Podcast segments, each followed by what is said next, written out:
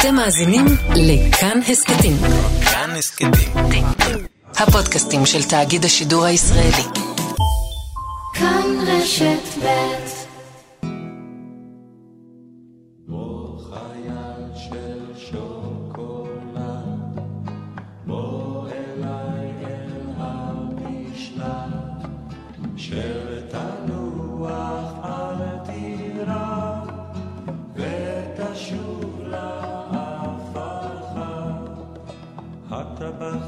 מגיש בשר לרב הטבחים, רב הטבחים מגיש בשר לתותחים.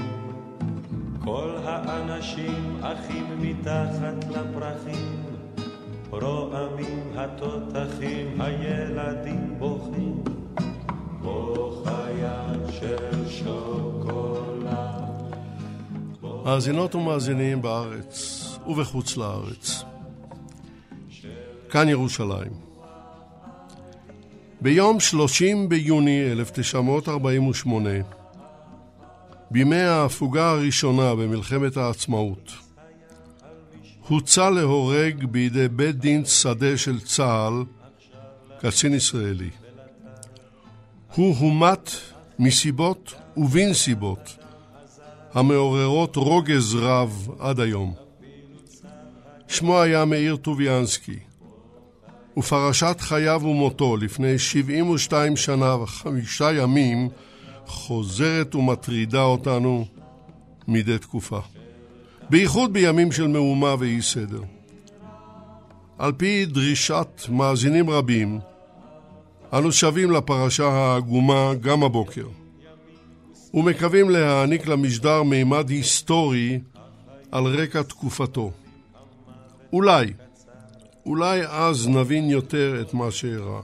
כותרת המשטר, משפטו של סרן טוביאנסקי, ומביאים אותו לשידור יגאל בוטון וחדווה אלמוג. ניתוב המשדר וההפקה, לריסה בלטר כץ. אני יצחק נוי. ועוד הערה.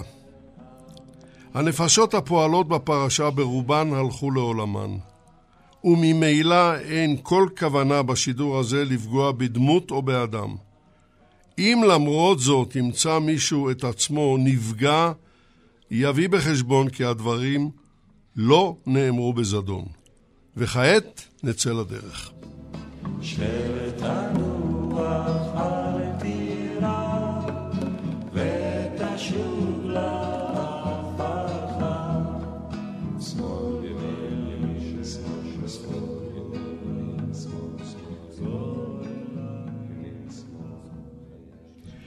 פרופסור אלון קדיש, בוקר טוב לך, שבת שלום.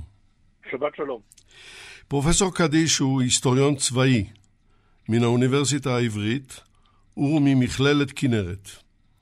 מספריו, הצבא הבריטי במלחמת העצמאות יצא לאור באנגלית בלבד, בבריטניה ובארצות הברית בהוצאת רטליג', עדיין לא ראה אור בעברית, אבל אנחנו מקווים. והספר קרבות יפו בתש"ח כשותף בעריכה ובכתיבה בהוצאת מדרשת בן גוריון בשדה בוקר. יצא לאור ב-2017. השאלה הראשונה אליך, פרופסור קדיש, בקשה בעצם כדי שנתחיל ברגל ימין, נבין במה מדובר. הרקע הצבאי לפרשה. כן, אה, הפרשה מבחינת תאריכים היא בהפוגה ראשונה, אחרי uh, הצלחה של uh, ההגנה ואחר כך צה"ל בקרבות הבלימה מול הצבאות הפולשים הסדירים של uh, חלק ממדינות ערב. האירוע, הרקע לאירוע שקורה בבית ג'יז ליד uh, קיבוץ הראל של היום הוא ירושלמי, זה סיפור ירושלמי במהותו, והסיטואציה של ירושלים היא מיוחדת. בירושלים, בירושלים עדיין שלטת פרנויה מכל מיני סיבות. אחת היא שמעמדה המדיני עדיין לא אה, הוסדר לשביעות רצונה של המדינה החדשה, משום שבהחלטת החלוקה הוחלט שירושלים תהיה גוף נפרד אה, תחת אה, פיקוח בינלאומי, אה, וזה בניגוד לרצונה של ההנהגה היהודית. מה מצבה של הדרך לירושלים? כן. הדרך לירושלים, זאת אומרת, הדרך לירושלים המערבית, שהיא ירושלים היהודית, הדרך לירושלים למעשה, בתקופת האירוע עצמו בבית ג'יז, הדרך פתוחה. קודם כל, הדרך משער הגיא עד ירושלים נפתחה סופית, ממש עם הכרזת המדינה, בכיבוש הכפרים הערביים האחרונים על הרכסים השולטים על הדרך משער הגיא. הדרך נסגרה בלטרון עם הכניסה של הליגיון הערבי הירדני ללטרון, אבל מפתיחת, מתחילת ההפוגה הראשונה, מתפקדת כבר דרך בורמה שעוקפת את מתחם לטרון. כך שעם ההפוגה הראשונה מתחדשת התנועה של שיירות אספקה ואנשים לירושלים. ירושלים כבר לא נצורה בטרמינולוגיה של אז, כבר לא מנותקת בטרמינולוגיה אחרת, אה, אבל עדיין ישנה פרנויה, אה, התחושה של חוסר ודאות, של חוסר יציבות. כן, אנחנו נגיע לעניין הפרנויה, פרופסור קדיש. אני לא רוצה לה, לה, להקדים את המאוחר. אז אנא יישאר איתנו על הקו, כי אני רוצה לעבור לעד השני שלנו, בעצם עדה, וזוהי דוקטור ענת שטרן. שלום לך, דוקטור שטרן. בוקר טוב, בוקר טוב. אה, אציג אותך למאזינים. דוקטור שטרן היא מדריכה אקדמית במכללה לביטחון לאומי. ספרה בהוצאת יד יצחק בן צבי נקרא לוחמים במשפט. המשפט הצבאי בצה"ל במלחמת העצמאות, והוא יראה אור בעוד חודשים מעטים. חל איזשהו עיכוב בגלל uh, מגפת הקורונה, אבל בעוד חודשים מועטים אנחנו נראה אותו. דוקטור שטרן, אני מבקש ממך uh, כמה מילים, שוב, לרקע, כמו שעשה פרופסור קדיש, מערכת השיפוט הצבאית ב-1948. כן, אני, אה, שוב בוקר טוב. אני בראשית הדברים אומר אמ, שהפרשה של הוצאת, הוצאתו להורג של טוביאנסקי היא טרגדיה עצומה, לא רק בגלל, בגלל הטעות ש, שגבתה את החיים של אדם חף מפשע, אלא מפני שלצה"ל בימים ההם הייתה מערכת אה, משפטית מתפקדת שלא נעשה בה שימוש. אה, ואותו בית, שד... בית דין שדה שהזכרת בראשית הדברים, לא היה ממש בית דין שדה, אנחנו נדבר על זה בהמשך, אבל הייתה מערכת שיפוט uh, מתפקדת. אז, אז מערכת uh, שיפוט היא מורכבת ממספר ממדים. הממד הראשון הוא הממד החוקי. לצה"ל ב, uh, יש חוק צבאי מראשיתו ממש, ועוד לפני שהוקם צה"ל ולפני הכרזת המדינה, כבר ב-1 במאי הופצה בקרב הכוחות הלוחמים חוקת השיפוט תש"ח. שחיבר אה, נחום חטא, שהיה היועץ המשפטי של אה, ארגון ההגנה, הוא התחיל לעבוד על החוקה כבר אה, בנובמבר, התהליך של הכתיבה והאישור, הוא נעזר בחוקים שהיו לו מתקופת ההגנה, מהערים השונות, ומופצת אותה חוקה, והיא אושרה גם כן על ידי הפיקוד העליון, על ידי הרמה, ראש המפקדה הארצית, והחוקה אה, מכילה 160 סעיפים ומסבירה את המנגנונים, את אה, סדר אה, בתי הדין, מי כפוף לחוק, מהן העבירות, מהי הפרוצדורה, ממש מסמך משפטי לא שלם, משום שיש בו ליקויים, וגם על כך נדבר בהמשך, אבל יש, לצה"ל יש חוק מהרגע הראשון, ועוד לפני שהיה צה"ל, כאמור, במהלך כל המלחמה יש מהלך חוקי. אני רוצה להבין. דוקטור שטרן, אני רוצה כן. להבין משהו. לפי דברייך, החוקה הצבאית שהייתה ב-48, לו השתמשו בה כהלכה, לא היו מגיעים למצב הזה? בוודאי, בוודאי. בוודאי. בוודאי שלא. בוודאי שאם היו, היו עושים בה שימוש, המצב, זה לא היה קורה. זה לא היה קורה, משום שהחוקה אפשרה קודם כל הופיע בה סעיף של בגידה, עם פירוט מי הוא בוגד ומה הוא עושה, זה, מה עושים לבוגד, איך, איך מעמידים אותו לדין. והאמצעי שהיה, החוקה קבעה להעמדה לדין לעונ, לעבירה שיש עליה את העונש, מה שהם כינו העונש המקסימלי, שזה משהו שעדיין לא הוגדר אה, סופית, זה אחד מהליקויים, אז לפי אותו סעיף 96, אמ, היה אפשר להעמיד לדין, היה צריך להקים בית דין, מה שנקרא ערכאה של בית דין מיוחד, ואז היו מעמידים את, ה, את ה, מי שכביכול אה, מואשם בבגידה ב, לפי אותו בית דין, ולא נעשה בזה שימוש. אנחנו נדבר בהמשך למה לא נעשה בזה שימוש. כן, אנחנו וגם... נעשה, אנחנו אה, אכן נעשה את זה. המתיני איתנו על הקו, אני רוצה...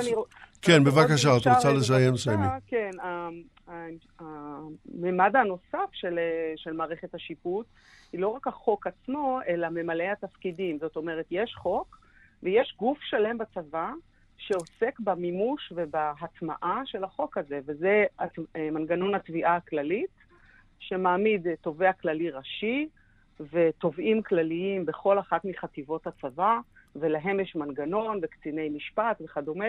כך שהמערכת זה לא איזשהי חוק, איזשהו נייר, אות מתה אה, שאין בה שימוש, אלא ממש יש מנגנון ש... שמיישם. והטרגדיה היא שבזמן שטוביאנסקי נתפס והוצא להורג, באותו הזמן ממש נערכים מאות משפטים ברחבי צה"ל בחטיבות השונות, על עבירות, אה, החל מעבירות אה, זוטות, כמו, החל מזוטות כמו איחור לשמירה וכלה בעבירות יותר חמורות של ביזה וסירוב בפקודה וכדומה. כך שיש מערכת והיא לא, לא נעשה בה שימוש, וזאת טרגדיה גדולה מאוד. ללא ספק. טוב, דוקטור שטרן, המתיני איתנו על הקו, אני רוצה לעבור למומחה השלישי, והוא האלוף משנה דוקטור בני מיכלסון. בוקר טוב לך, שבת שלום. בוקר טוב, שבת שלום. אלוף משנה מיכלסון הוא יושב ראש העמותה הישראלית להיסטוריה צבאית. הוא כתב למעלה מ-150 מאמרים בנושאים צבאיים, והשאלה אליך בהמשך למה שאמרה דוקטור שטרן. ביום שטוביאנסקי הומת, ב-30 ביוני 48, קם המודיעין הצבאי. עמד בראשו אדם שהיה בחקירה של טוביאנסקי, אני מדבר על ליסר בארי. כמה מילים לא על ליסר בארי, זה נעשה יותר מאוחר, אלא על המודיעין הצבאי. טוב, באותה תקופה, אנחנו מדברים תקופת ההפוגה הראשונה, צה"ל אה, נכנס למערכת מאוד אינטנסיבית של התארגנות. השלב הראשון אה, של פלישת צבאות ערב ב-15 למאי אה, הכניס את צה"ל למצב מאוד מאוד קשה, כאשר הוא היה צריך להילחם נגד צבאות סדירים, כאשר הוא צבא שזה עתה עלה מהמחתרת ולא היה לו זמן בעצם להתארגנות כמו שצריך. ועכשיו עם ההפוגה הראשונה שנכנסה ב-10-11 ליוני, אה, הוא נכנס להתארגנות בכל המישורים. ואחד המישורים הקריטיים ביותר, שגם אה, לא תפקדו כמו שצריך בעת הפלישה, זה היה מערך המודיעין. לפני זה היו כל מיני אה, גופים שעסקו במודיעין. למשל, המחלקה שעסקה במחלקה, שהייתה במסגרת מחלקת המודיעין במוסדות הלאומיים. אה, הייתה מחלקה שהוקמה על ידי אה, יגאל ידין באגף המבצעים אה, בראשותו של עזרא הלמר. היה שירות הידיעות של ההגנה, וכל הגופים האלה לא היה להם מה שנקרא רשות משותפת, והם לא הביאו את המודיעין שהיינו צריכים בעת פלישת צבאות ערב כמו שצריך, והוחלט לעשות רה-ארגון של כל המערך, והוקם שירות המודיעין. בניגוד לשירות הידיעות שהיה קודם, כן? שירות המודיעין הוקם בדיוק ב-30 ביוני, והוא עמד בראשו איסר בארי, אותו אדם שהיה אחראי גם על המשפט שדה של אה, טוביאנסקי, והוא היה אמור לאגד בתוכו את כל הגופים שהזכרתי קודם, אה, גוף המודיעין של המחלקה המודיעין של הסוכנות היהודית, אה, מחלקת המודיעין של אגף המבצעים במטכ"ל והשירות הידיעות של ההגנה, ולחלק אותם, ואני אה, אציין שהוא התחיל לחלק אותם באמת לענפי מודיעין שונים שעוסקים בהאזנה, עוסקים בהפעלת אה, מקורות אנושיים, מה שנקרא יומינט, סוכנים וחקירת אה, שבויים וכולי וכולי, וגם בראש, זאת אומרת, הדגש העיקרי ניתן למודיעין הקרבי, שבראשו הוא עמד עוד דמות שבוודאי נדבר עליה בהמשך, בנימין ג'יבלי, שלימין גם הופך להיות ראש אמ"ן. אז... אה, אבל השאלה, השאלה שלי היא זו, דוקטור מיכלסון, כן. השאלה שלי היא זו, האם העובדה שהמודיעין קם ביום שבו הוציאו להורג את אה, מאיר טוביאנסקי אומרת שעד אז זה לא היה מאורגן, או במילים צה"ליות של התקופה, בלגן. האם יש קשר בין הבלגן להוצאתו להורג? אה, לא היה בלאגן, אלא היה, כמו שאמרתי, אה, שבבים שונים של אה, ארגון, והיה צריך לארגן את הכל מחדש, אבל זה לא רק בתחום המודיעין, גם בתחומים אחרים בצה"ל, במהלך ההפוגה הראשונה עשו צעדים מאוד מאוד נכבדים בשביל לארגן את צה"ל כמו שצריך לקראת הבאות. אבל מה שאני כן רוצה לומר, שבמסגרת המודיעין, כאשר פעלו הגופים השונים שהזכרתי אותם קודם, היה מעין מערב פרוע. זאת אומרת, זה נחשב, אף אחד עוד לא ידע באמת מהם, ה, אה, אה, כמו שאמרה הגברת שטרן, מה, מהם הכללים שבו שירות חשאי יכול לעבוד, מהם הסמכויות שלו, מה הוא יכול לעשות ומה הוא לא יכול לעשות, ולכן היה מעין מערב פרוע בעניין הזה של הפעילות המודיעינית החשאית שנעשית מתחת לפני השטח אל מול כל מיני מודיעין, מודיעים ערביים, כמו שאולי נגיד אחר כך מילה על פרשת עלי קאסם, כמו אה, נגד אה, בעיות פנימיות, כמו הסיפור של אה, בארי כנגד אבא חושי בחיפה, ודברים נוספים, שבאותה תקופה זה נראה כאילו למודיעין זה אה, פלנטה אחרת. שם אפשר לעשות כל מיני דברים למען מדינת ישראל וביטחון אה, תושביה, אשר אה, השתיקה יפה להם. טוב, אז בוא, בוא תמתין איתנו על הקו, אני רוצה לחזור אליך, פרופסור אלון קדיש. אה, אני רוצה לשמוע כמה מילים על מעמדה הבינלאומי של ירושלים, שהיה כל כך לא ברור אז, אבל לפני כן, אם אתה רוצה להגיב במילה או שתיים על uh, מה שדוקטור מיכלסון אמר, המערב הפרוע של התקופה. כן, הביטוי הוא ביטוי טוב, משום ש... מדובר על אה, מציאות ספר של אה, חוסר בהירות לגבי העתיד, חוסר בהירות לגבי ההווה. בפועל, המאמץ היהודי התמקד בפתיחת הדרך לירושלים, וכאמור, בשלב הזה ישנה דרך מתפקדת לירושלים אה, ואין בעיה של אספקה. צריך לציין גם שאין בעיה של מים, משום שאומנם בהפוגה הראשונה הייתה חבלה ירדנית במתקן השאיבה ליד לטרון, אלא שאז כבר פעל קו חלופי שהוא צמוד לדרך בורמה ושרידיו עדיין בשטח. אז אין בעיה של אספקה, אבל יש את הפחד הגדול מהתקופה של הניתוק, אה, ומשומו ניכר באווירה בירושלים. אה, עכשיו, בגלל המצב הלא ברור מבחינה מדינית, בירושלים ממשיכים לתפקד באופן אוטונומי האצ"ל והלח"י. בכל שאר הארץ האצ"ל והלח"י עברו, התפרקו ועברו לצה"ל בצורה כזו או אחרת, בתור יחידות אורגניות בהתחלה באצ"ל, והלח"י אה, שהוא קטן יותר, אה, אבל חלקו מתרכז ביחידות כמו גדוד 89. האם זה אה, הרקע ל... להתנגשות בספטמבר במתווך של האו"ם פולקה ברנדוט? בוודאי, משום שהלח"י פועל בעניין הזה על פי שיקוליו הוא, אה, ולא מקבל את מרות הפיקוד הצבאי בירושלים. אה, והטענה היא, ירושלים היא עדיין לא חלק ממדינת ישראל, ולכן הם לא מחויבים כפי שהם מחויבים בחלקים אחרים של הארץ. בנוסף לזה, ישנה עדיין לחימה בעצימות יחסית נמוכה בירושלים. דהיינו, יש הפגזות, אבל הפגזות אה, לא בקנה מידה שמסכן את העמידה של העיר. ירושלים לא נמצאת בעדיפות ראשונה מבחינתו של הליגיון הערבי. עדיפות ראשונה לליגיון היא השתלטות על הגדה המערבית, אה, ומבחינה של כוחו, כיוון שהליגיון כולו אה, אה, קטן מאוד, מבחינה של כוח אדם, ההשתלטות על החלק הצפוני מירושלים צפונה של הגדה המערבית, בסיוע הצבא העיראקי שיושב באזור שומרון. ירושלים דרומה כמעט לא מעניינת, יש פלוגה אחת של הליגיון שמופקדת על כל הגזרה הזאת. ירושלים ייחודית מבחינה של הליגיון, למרות שבסך הכל גדוד אחד אחראי על ירושלים והמרחב סביבה, מפקד של הגדוד הזה, בשונה לגדודים אחרים, הוא ערבי, זאת אומרת, אה, אה, איש, אה, איש הליגיון, עבדאללה טל, בשאר הגדודים המפקדים הם בריטים, קצינים בריטים. זאת למעשה הנוכחות הצבאית הבריטית היחידה שנמצאת במרחב. הצבא הבריטי יצא לחלוטין מירושלים. כל החטיבה שישבה בירושלים איננה שם. ירושלים... טוב, אנחנו, אנחנו נגיע לחלקם של הבריטים במערכה okay. אוקיי. בירושלים, ו... אבל אני הייתי רוצה אה, בכמה מילים על הפרנויה כן. של ירושלים. זה מאוד חשוב לנושא. אם כן, גם מצב חוסר יציבות, גם מצב, ה- ה- היישוב היהודי היה משוכנע שקושרים כל מיני קשרים נגדו, וכאן שאנחנו יודעים, רק בגלל שאדם פרנואיד לא אומר שאין לו אויבים.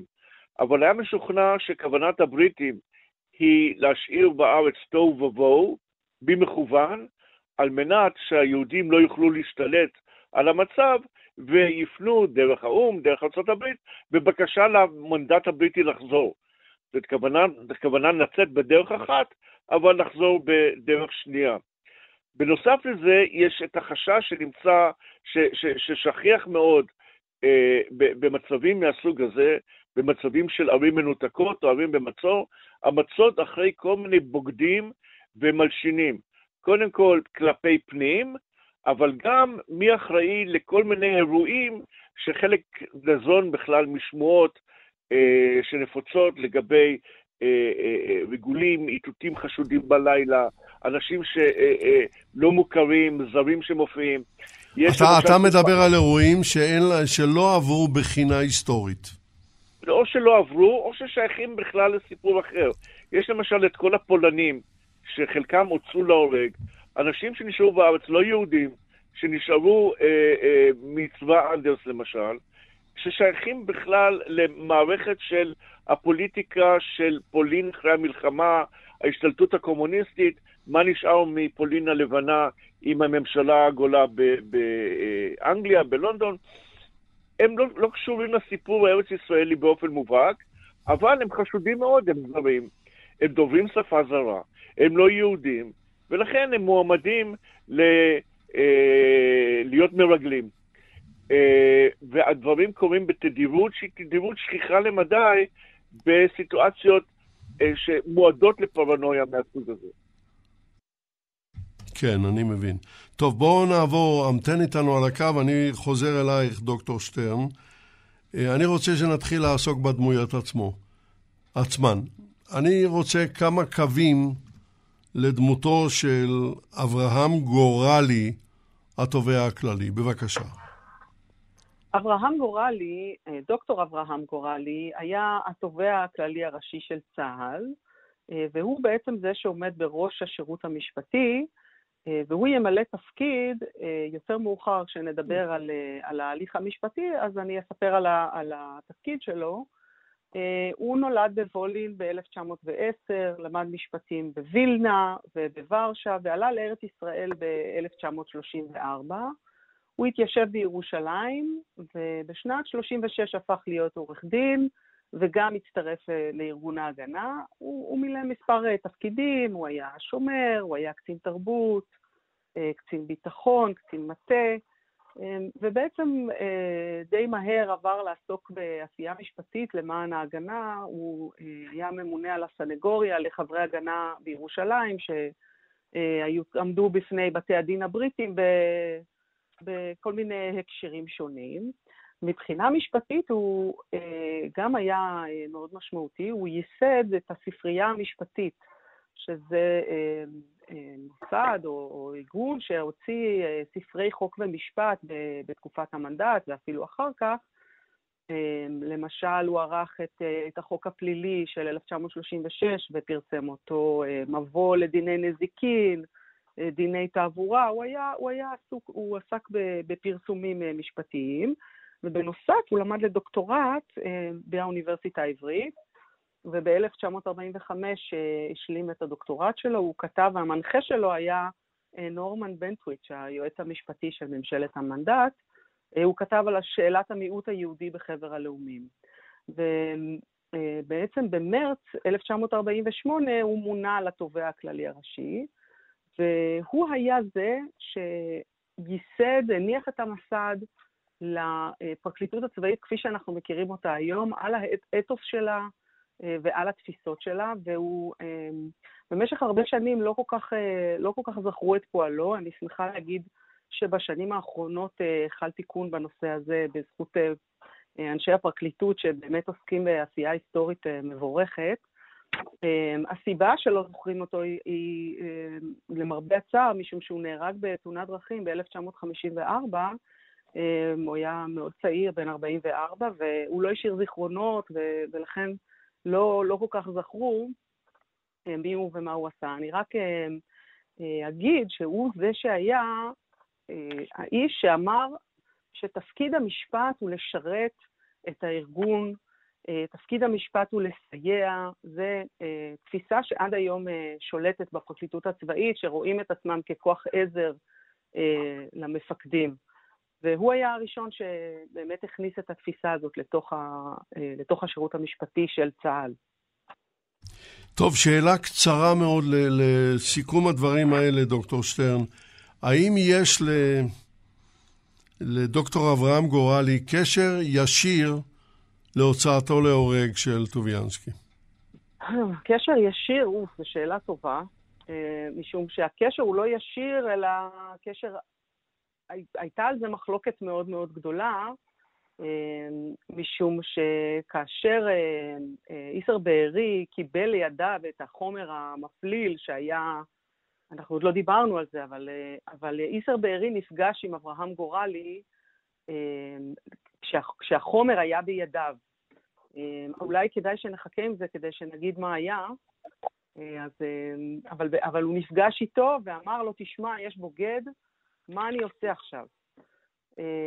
ולכאורה חיפש איזושהי, אה, איזושהי דרך אה, לעשות את מה שהוא תכנן מלכתחילה, שזה בהקשר אז, של המערב הפרוע שדיברנו עליו. בסדר, אנחנו נדבר על זה בעוד כמה דקות. כן. אני רוצה לפני כן, למען הסדר הטוב, לפנות לדוקטור מיכלסון, שיאמר לנו כמה מילים על דמותו, קווים לדמותו של איסר בארי. בבקשה, דוקטור מיכלסון. איסר בארי היה אה, איש ההגנה, הוא אה, בעיקר אה, התפתח בתחום המודיעיני כראש הש"י בחיפה, זאת אומרת בצפון, ועם אה, אה, תחילת מלחמת העצמאות פחות או יותר, הוא הפך להיות ראש שירות הידיעות של ההגנה. והוא נחשב לאדם אה, אה, מאוד מאוד אה, בקיא בתחום הזה של הידיעות והמודיעין, ואז כאשר הוחלט להקים את שירות המודיעין, זאת אומרת לאחד את כל הגורמים שעסקו במודיעין במהלך מלחמת העצמאות על מנת לייעל את העניין, אז הוא, שנראה נראה מבחוץ כאוטוריטה מוכחת בתחום, הוא עמד בראש שירות המודיעין, אבל לסגנו מונה אדם מקצועי שלימים מחליף אותו ברגע שהוא מפסיק את פעילותו כראש שירות המודיעין, וזה אה, חיים הרצוג, שלימים אה, אה, אלוף ונשיא מדינת ישראל וגם כן ראש אמ"ן פעמיים. אז אה, איסר ברי הוא בעצם אה, עומד בראש אותו אה, מנגנון חדש אה, שזה עתה הוקם. אין לו, אגב, ממי אה, ללמוד, לא היה בצבאות זרים והוא לא למד איך מארגנים אה, אה, שירות מודיעין ז- בצבא מסודר, אז אה, הוא עושה כמיטב יכולתו, וכמו שאמרתי, ממנה גם את בנימין ג'יבלי לראש המודיעין הקרבי, שאמור להנחות ולרכז את כל נושא קציני המודיעין ביחידות הלוחמות, וביחד אחד הדברים הכי מאפיינים אותו זה שהוא מאוד מאוד אה, עסק במה שנקרא היום אה, ביטחון פנים. זאת אומרת, מה שהיום תפקידי השב"כ וחלקם במה שנקרא היום ביטחון מידע של צה"ל, הוא ראה בזה אה, חשיבות מאוד גדולה, כי הוא אה, חשב שיש המון המון אה, העברת אינפורמציה מתוך צה"ל החדש שזה עתה הוקם לאויב, הרבה מאוד אנשים אה, אה, בזדון ואולי תמורת כסף מראש הושתלו בתוך צה"ל החדש או על ידי ערבים או על ידי גופים שונים בעולם על מנת להעביר את כל מה שקורה בתוך צה"ל לאויב. ולכן אחד המאמצים העיקריים שלו היה לחפש אה, את אותם סוכנים של האויב, אה, בוגדים, אה, עריקים, כל מיני אנשים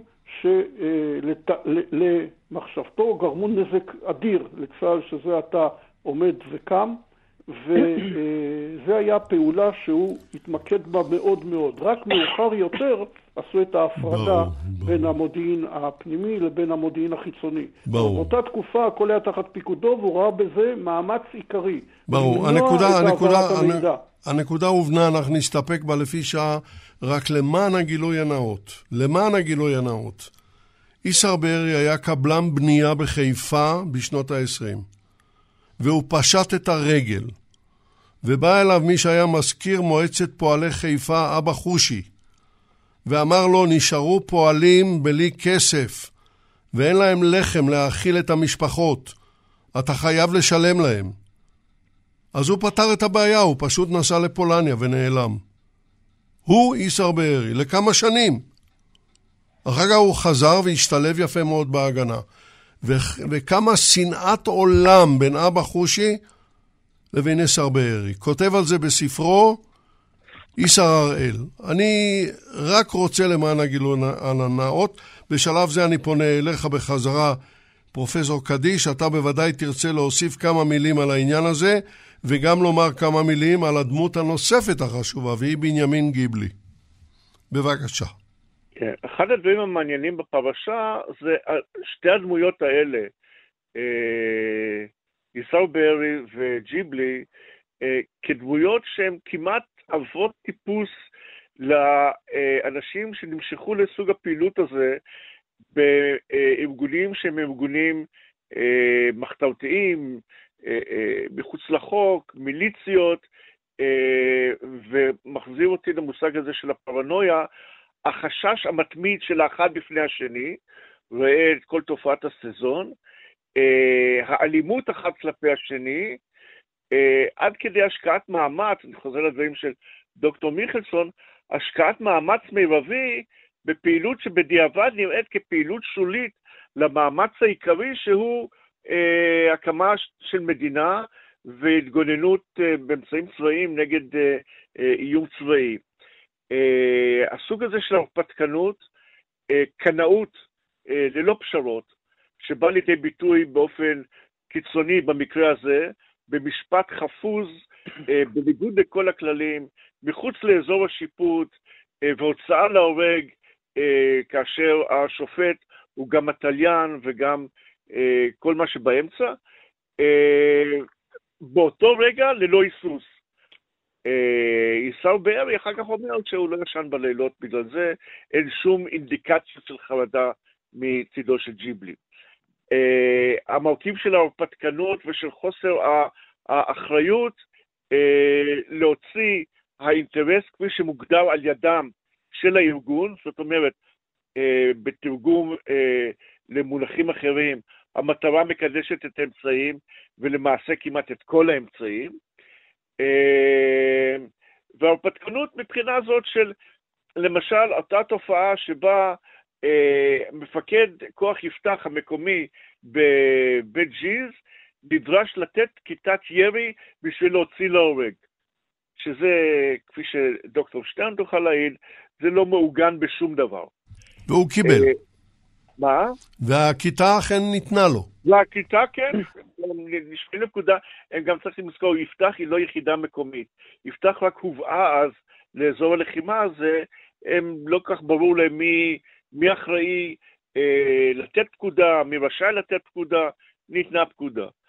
אה, הוא פועל, שוב, שניהם פועלים ללא מעצורים של ממש, מתוך אמונה, יש להניח שבמקרה של בארי יותר בחשיבות העניין, במקרה של ג'יבלי חשיבות העניין זה הקידום שלו.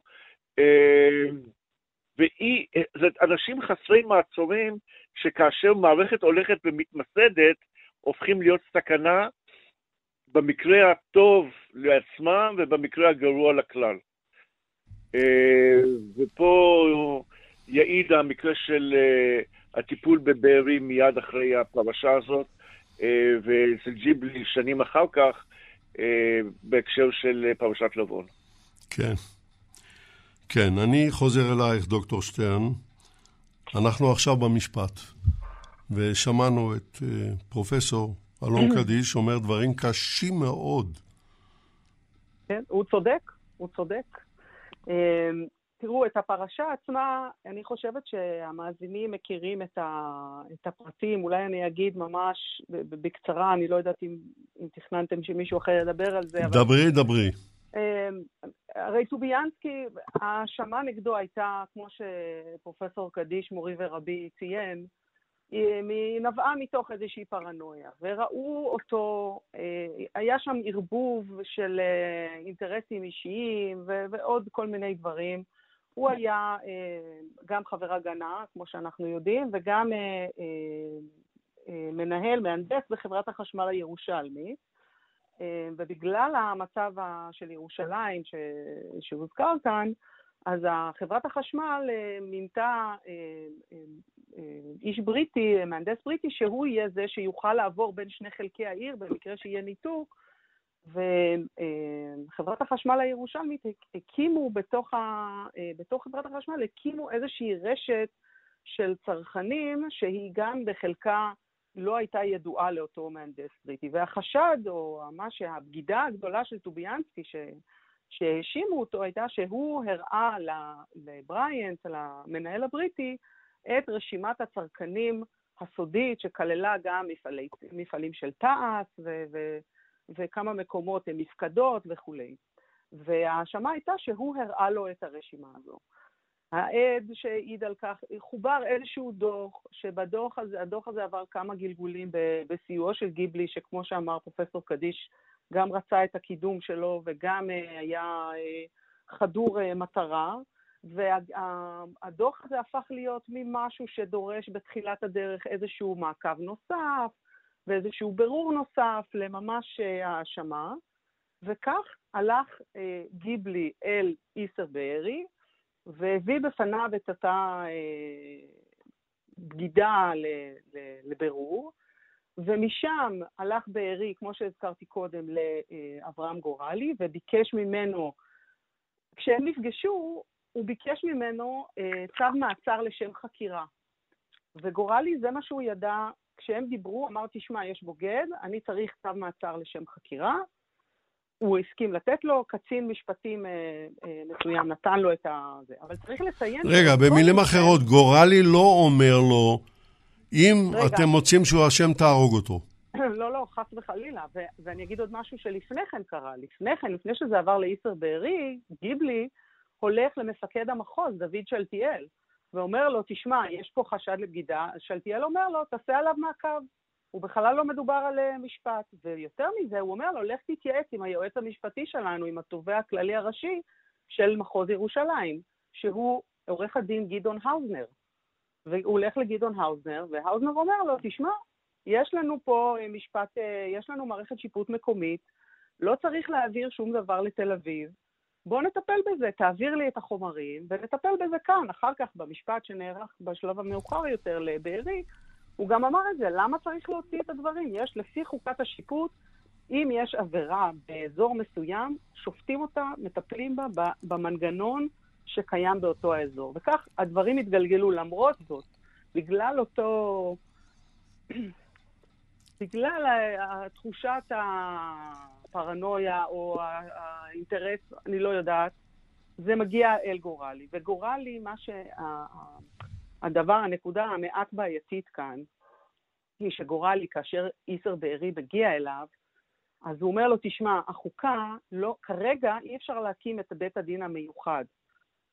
צריך לעשות בית דין שדה. עכשיו, כשהוא מדבר על זה, הוא מדבר על זה כמשפטן. זאת אומרת, הוא אומר, למה אי אפשר להקים בית דין מיוחד? משום שלפי חוקת השיפוט, צריך לבית דין מיוחד, השופטים צריכים להיות שני שופטים של בית הדין העליון. ובאותה עת היה רק נשיא לבית הדין העליון של ההגנה, זה האלוף איתן אבישר, ועדיין לא מונו השופטים. אז הוא, אצלו בראש זה, זה משהו פרוצדורלי בכלל, ש... ולכן הוא אומר, אם צריך להעמיד לדין בוגד, עושים את זה באמצעות בית דין שדה. על הדבר הזה, ועכשיו הוא היה משוכנע שנותנים, הוא הולך לנותן אישור לחקירה. ומה שבארי שומע זה שהוא, יש לו אישור להקים בית דין שדה. עכשיו, הוא לכאורה מקים בית דין שדה, ואתה גם פתחת כך בדבריך ואמרת ש, שטוביאנסקי הוצא להורג בידי בית דין שדה, אבל בין מה שהיה שם בבית ג'יז לבין בית דין שדה אין שום קשר, משום שזה לא היה משפט, זה היה משפח. וממש שערורייה, מה שהיה שם מבחינה משפטית, זה גם לא היה לפי החוק, והם הכירו את החוק. אנשי, גם בארי וגם גיבלי, הם אנשי מודיעין שהכירו, הם היו חברי הגנה, ולהגנה היה מערכת חוקית, ומערכת, והחוק היה ידוע. כך אני- שפה זה אני רציתי רק להוסיף. דוקטור שטרן, רציתי רק להוסיף, למען הגילוי הנאות, שבנימין גיבלי באמת היכה באופן חלקי על חטא. הוא אמר, זה לא היה בסדר. לא היינו יכולים להיות גם החוקרים, גם השופטים וגם המוציאים להורג. אבל, הוא טען, עד יום מותו, הוא טען שמאיר טוביאנסקי הבין בדיוק על מה מוציאים אותו להורג. אני לא מצדיק בזה שום הוצאה להורג, אני רק מעיר את הערתו של המנוח בנימין גיבלי. אם אפשר אה, להוסיף משהו בעניין הזה. בבקשה. אה, מדבר דוקטור מיכלסון. כן. אה, מה שקרה באמת זה שדובר פה על מטרות שספגו אש ארטילרית אה, של האויב, ירדנית, בירושלים. ירושלים שהייתה במצור, ועם התחושה הזו של אה, אנשים במצור, כאשר אה, במשך תקופה ארוכה גם לא הגיע אליהם מספיק מזון, תחמושת, מים, אפשרות לפינוי פצועים וכולי, הייתה באמת הרגשה אמיתית שמישהו מעביר לאויב את המטרות שעליהם הוא יורה, ומדי פעם גם נפגעו כל מיני מתקנים חשובים של אה, ההגנה בירושלים. אבל השאלה בגלל- היא, רגע, דוקטור- סליחה, כן. תן, לי, תן לי רגע רק לסיים. אבל בגלל שרשת החשמל של החברה הירושלמית לא יכולה הייתה לספק לכל ירושלים את החשמל, נעשתה רשימה בתוך ההגנה של מתקנים חיוניים שהם חיוניים למאמץ, למאמץ המלחמתי וחייבים להמשיך ולקבל אנרגיה גם כאשר כל שאר חלקי העיר לא מקבלים. והרשימה הזו אה, הייתה בידי טוביאנסקי כי הוא היה מהנדס בחברת החשמל הירושלמית אבל גם אחד מקציני ההגנה, אגב הוא היה כבר סרן. ורב סרן אגב בצבא הבריטי לפני זה. והוא היה אמור להיות זה שדואג שאותם מתקנים חיוניים ימשיכו לקבל חשמל ועל זה היה כל. המגעים שלו עם בריינט ועם אה, אנשי חברת החשמל הירושלמית לדאוג והם באמת המשיכו לקבל חשמל כל המתקנים האלה וכיוון שחלק מהמתקנים חטפו ארטילריה בכלל לא בגלל מה שטוביאנסקי העביר, להפך, הוא היה זה שדאג שהם ימשיכו לקבל אנרגיה, חשבו שהמידע שהוא העביר לאנשי חברת החשמל הירושלמית הוא עבר לפיקוד הבריטי של הלגיון כן. והם כיוונו את הארטילריה כנגד אותם מתקנים הנקודה, חיוניים. הנקודה הובנה, דוקטור מיכלסון, אבל השאלה היא לא זו, אם תרשו לי. השאלה, דוקטור מיכלסון, היא, האם נעשתה בדיקה על ידי מומחים לראות שאכן מפעלים של תעש, כגון המפעל שנמצא בבית הכרם ממול אה, לאוניברסיטה בגבעת רם, שיצר כדורים של תשעה מילימטר או מה שלא יהיה, באמת במכוון קיבל הפגזות? או במפעלים הא- אחרים נעשתה בדיקה לא, כזאת? לא, לא נעשתה בדיקה כי גם לא, היה, לא, היה, אה, אה, מערכ, לא הייתה מערכת שיכולה לעשות בדיקה כזו כמו שצריך. כמו שאמרתי, כל מערך המודיעין היה בהתהוות. זה היה כמו ג'לי שעוד לא נקרש. לא היו את כל אותם אמצעים שיש לנו היום לבדוק כל מיני דברים. כן. והרבה מאוד אני דברים יכולה- נעשו מתחושות בטן בכלל. בסדר. לא, ללא בדיקה. אם אני- אם ולכן זה הגיע ל- למצב שהדברים נעשו הרבה מאוד פעמים על סמך הערכות והשערות, ולא על סמך בסדר גמור. עובדות שנבדקו. בואו ניתן לדוקטור כן. שטרן לסיים, בבקשה. כן, אני רק רוצה להוסיף, אם אפשר, הרי כל, כל ההאשמה המשפטית הזאת היא, מג... היא, היא שערורייתית, משום שכמו שאומר אה, אה, דוקטור מיכלסון, נכון, היה חשש והיה ארטילריה וכולי, אבל הדבר שמפיל את כל התיק הזה זה התאריך. התאריך שבו טוביאנסקי נראה, מראה את אותה רשימה, אפילו אם הוא הראה את הרשימה, הוא הראה את הרשימה, נניח. קרה ב-16 ביוני, כלומר, במהלך ההפוגה. והוא הוצא להורג ב-30 ביוני, אה, לא הייתה הפגזה ארטילרית בעת הזאת. ולכן, אם, אם למשל באותו הליך משפטי היה לטוביאנסקי סנגור, אז זה הדבר הראשון שהיו אומרים. או אם חקירת המודיעין הייתה נעשית כמו שצריך, אז היו מבינים, כי אם הוא רק הראה לו את הרשימה ב-16 ביוני, תוך כדי הפוגה, אז איך, איך הפגיזו קודם? זה הרי לא עומד. בלי קשר לכ- לכל שאר הדברים האחרים, בלי קשר להליך המשפטי שנעשה. הרי אם החקירה. הייתה נעשית. עכשיו, אם נחזור למשפט, רק נציין שאותו בית דין שדה, כמו שציינתי קודם, לא עומד לפי שום קריטריונים. אין סנגור, אין עדים, אין דיני ראיות מסודרים. זאת אומרת, אה, אה, מנפנפים בפני טוביאנסקי באותה רשימה, אחרי זה בדקו, יש, יש אה, מחקרים שהראו, בכלל לא הייתה את הרשימה הזאת ביד. התובע, החוקר, שהוא גיבלי, מסביר לטוביאנסקי מה הוא עשה. אתה אמרת שטוביאנסקי, אה, דוקטור נויסיק, אמרת, הוא הבין על מה הוא הוצא להורג.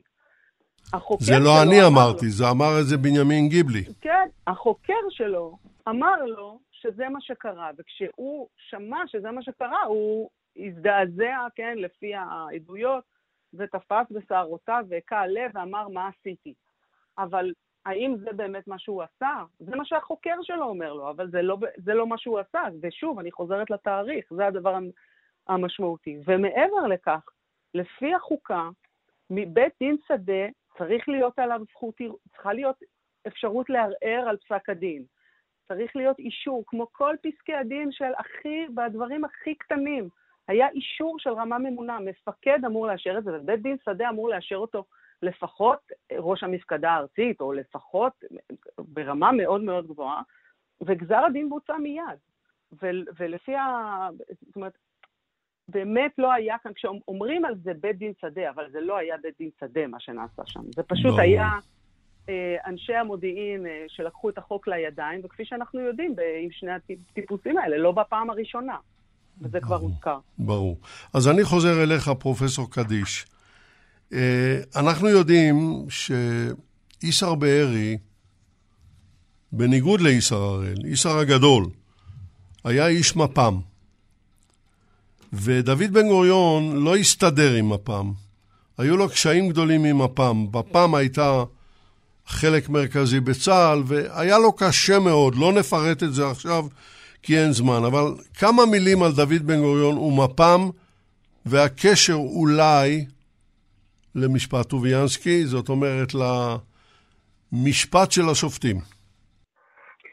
אה, מפ"ם היא מפלגה חדשה, מפ"ם הוקמה כשמעשי האיבה כבר התחילו, אה, וזה איחוד של אה, השומר הצעיר בקיבוץ הארצי והתנועה לאחדות העבודה והתנועה הקיבוצית של הקיבוץ המאוחד. מפ"ם הטרידה, אבל מפ"ם לא הפחידה. מבחינה זאת שמפ"ם קיבלה, וזה היה ברור לאורך כל הדרך, קיבלה את המרות. עם הנוסחה אה, של אותה תקופה, אה, מקבלים אה, הסכמה מתוך התנגדות. הייתה להם ביקורת, הם היו קול אופוזיציוני פנימי, גם בממשלה, גם בהסתדרות, אבל הם קיבלו את המרות של בן גוריון. ולכן בן גוריון ידע שבסופו של דבר יש לו את הנשק, הנשק האולטימטיבי, אני מתפטר. וכשהוא אמר אני מתפטר, יישרו קו. הפחדים היו פחדים מגורמים אחרים. היה למשל פחד, לדעתי אמיתי, מ... אה, שוב, קשור באותן אה, אה, פרנויות, היה פחד מהאצ"ל, שבא לידי ביטוי בתגובה של תגובת הנגד האלימה באלטלנה. היה פחד מהבריטים, למרות שהם יצאו, אמרו שיצאו ויצאו. האם להערכתך היה לבריטים עניין להישאר בארץ ישראל? לחלוטין לא. זאת אומרת, מי שקובע את המדיניות הבריטית, משום שהם לא מדינה בהתהוות, מי שקובע את המדיניות הבריטית זה הממשלה והקבינט. לממשלה והקבינט הבריטי היה אז בראש יעד אחד גדול, ברור וקשה מאוד להשגה, והוא הקמה של חברה חדשה באמצעות מדינת הרווחה. ואת זה התכוונו לעשות תוך כדי שיקום הכלכלה ופירוק הצבא מרוב חייליו והחזרתם הביתה. הנושא של ארץ ישראל עניין אותם מעט מאוד. היה להם נוח להישאר אם ניתן, לא ניתן, יש חלופות. יש בסיסים בקפריסין, יש בסיסים בעדן, לא צריך את הבסיסים בארץ ישראל, חבל עליהם, הושקע בהם הרבה כסף, אבל לא צריך להיצמד בזה. צריך לפרק מקסימום מסגרות של הצבא כדי שאנשים יחזרו הביתה לשיקום הכלכלה, וצריך להשקיע את הכסף בהקמת מדינת הרווחה, שזה תהליך מאוד מאוד יקר. כך שהשאלה של ארץ ישראל, מבחינה של קובעי המדיניות, היא לא שאלה חשובה. היא חשובה למשל למפקד הצבא, שזה פיל מרשל מונגומי, אבל כאשר הדרג המדיני אומר את דברו והחליט את החלטתו, מונגומי כמו חייל טוב מקבל את הצו. הוא מורה לצבא להתנהג בצורה שהוא מתנהג אה, על פי אה, אה, אה, קדימויות שהן קדימויות, אגב, לא חדשות, החיסכון בכוח אדם והחיסכון בנופלים, זה מדריך אותו כבר ב, אה, במערכה מנורמנדי אה, לצפון גרמניה. טוב, אנחנו, אנחנו בדברים האלה חי... חייבים להסתפק. רגע, אה, רק מילה אחת. אה, אבל אה, ממש בקצרה, כי כן. זמננו הולך וקצר. המילה הזו היא חשובה. מה קורה עם איסר בארי ובנימין ג'יבלי אחרי הוצאת הלאורל של טוביאנסקי? הם שניהם ממשיכים בצה"ל. איסר בארי בנובמבר 48 מורה על חיסולו של עלי קאסם, מודיע של ההגנה, גם כן בצורה בלתי אה, מבוקרת נקרא לזה. אה, דוד קרון, גם שהיה במשפט, אחד השופטים, הוא גם כן ממשיך במודיעין ובמוסד בהמשך. ובנימין ג'יבלי אנחנו יודעים שהופך להיות ראש אמ"ן ואחר כך הוא מפקד חטיבה במלחמת אה, סיני, אה, ממלא מקום ראש מטה פיקוד והוא, בהמשך. והוא מסתבך בפרשת עסק, העסק הביש. כן, אבל, אבל שוכחים שהוא ממשיך לשרת בצה"ל. כן, הוא אה, יצא בן מזה גוריון נקי. ב- בן גוריון בצדק לא מאפשר לו להמשיך כן, להיות ראש. אמ"ן, אבל הוא נותן לו להמשיך לשרת בצה"ל. בוא נסתפק וגם בזה. מיכאל ברי לא מיד אה, אה, מסולק מתפקידו. עכשיו, דוקטור שטרן, ממש כן. בדקה וחצי, לא יותר, על הזיכוי. כן. אה, טוב, השמועות נפוצו, אני רק אגיד, בארי סולק מהצבא והועמד למ- הועמד למשפט. אבל הרבה אחרי השמו- זה. נכון, אה, לא הרבה, כמה חודשים. ממש במהירות. השמועות נפוצו בירושלים מאוד מהר, ולא יודעים מה, מה קרה. לנה טוביאנסקי, אשתו, מחכה לו אה, בבית, כי כשתפסו אותו אמרו לו שלוקחים אותו לחקירה, והוא לא חזר. והיא כותבת מכתב לשלטיאל, שלטיאל מפנה אותה לגורמי המודיעין. ב-20 ביולי מפרסמים אה, הודעה, בהתייעצות עם אה, בן גוריון, מפרסמים הודעה שהייתה, שיצא פסק דין נגד בוגד. בנובמבר היא כותבת מכתב קורע לב, מי שקרא את המכתב הזה, מכתב קורע לב, שהיא לא יודעת מה קרה, ושלא יכול להיות, ושזו טעות, ושבעלה אדם ישר, וכמובן הכל אמת, ומה יהיה עם שמו הטוב, ומה יהיה עם בנו, ומבקשת את החפצים, ולדעת באמת מכתב קורע לב. בן גוריון מקבל את המכתב הזה, בודק מה זה, ומורה על חקירה מחודשת. ובדצמבר, וזה משהו שיאמר לזכותו של צה"ל, זאת אומרת, נעשית פה בדיקה. וב-27 בדצמבר מתחילה, אה, הוא נותן הוראה ל- ל- לעשות חקירה. מי שחוקר, בגלל פרשת עלי קאסם וכולי, מי שחוקר זה אה, אהרון חוטר ישי, אה, מתחיל את החקירה במרץ, מקבל לידיו את התיק מהמודיעין, ואין שם כלום. יש את אותה רשימת צרכני חשמל, שתי... זה, שום דבר. כן, אנחנו... חוקר בעצמו, אני אומרת, חוקר בעצמו מהר מאוד מבין שזה היה, אה, אה, האשימו אותו אנחנו- בלי יסוד, ומנקה אותו. בן גוריון מתנצל, שולח מכתב התנצלות, שמו נוקה לחלוטין, והוא היום נחשב חלל צה"ל. טוב, אה, דוקטור שטרן, אנחנו חייבים להסתפק במילים האלה. כן. אני מגיע לשלב השאלה הזהה, וכאן את תצטרכי לקצר ביותר. מה היית מבקשת שהמאזינים ילמדו מהשידור? שתי נקודות. אחת, החשיבות של הבקרה על הארגונים החשאיים. כי כשאין בקרה, אז זו אמירה שהיא דוקטור שטרן, גם היום. קצרי, לקצר, קצר. מה הנקודה השנייה? בקרה על ארגונים חשאיים, והשנייה היא שפרשת טוביאנסקי יוצא מן הכלל שמעיד על הכלל. הייתה מערכת. משפטית מתפקדת מהרגע הראשון, וצה"ל פועל תודה, תודה רבה לך. החוק עד היום. חייבים להסתפק. דוקטור מיכלסון, מה אתה היית מבקש? במשפט. ההתהוות של אה, מערך המודיעין בצה"ל, היו לו גם כל מיני פנים מאוד, אה, נקרא לזה, לא מחמיאות. כן, כן. פרופסור אלון קדיש, המילה האחרונה שלך. אחד, זה הסכנה במצבי מעבר אה, ש- אה, מהסוג הזה, אה, בחוסר ודאות לגבי אה, אוטוריטה או בנכונות של כל מיני... חייבים לקצר, דוקטור קדיש, ברור לי. אה, פרופסור. אה, לא ניכנס לכל זה. בואו נסכם. אנחנו אה, אנחנו רק בזה. השני, הדבר השני, חיפזון מהשטן, ולכן תמיד צריך לבדוק למה חיפזון. תודה רבה, פרופסור קדיש, תודה רבה לכולכם. דיברנו על אה, הוצאתו להורג של אה, סרן מאיר טוביאנסקי, והתוכנית הובאה לכם אה, על ידי אה, יגאל בוטון וחדווה אלמוג. שתנוח על טירה ותשוב לעפרך. הטבח מגיש בשר לרב הטבחים, רב הטבחים מגיש בשר לתותחים.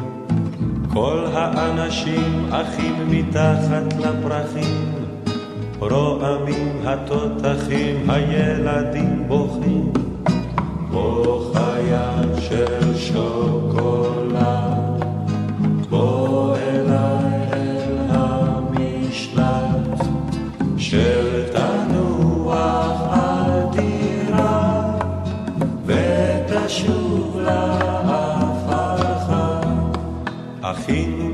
אמיץ היה, על משמרתו נפל, חדרי ליבו פתוחים עכשיו לעשב ולטל.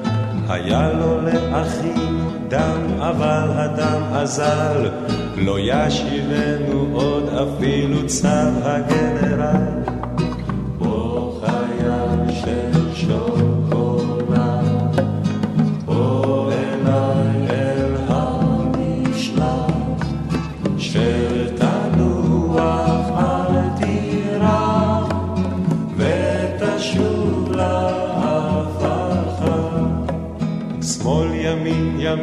ושמאל הגדוד הולך ושר החיים מסורבלים המוות הוא קצר. כל הגדוד הולך אחר עורפו של הר הסר הר הסר הולך גם הוא בדרך כל בשר. בוא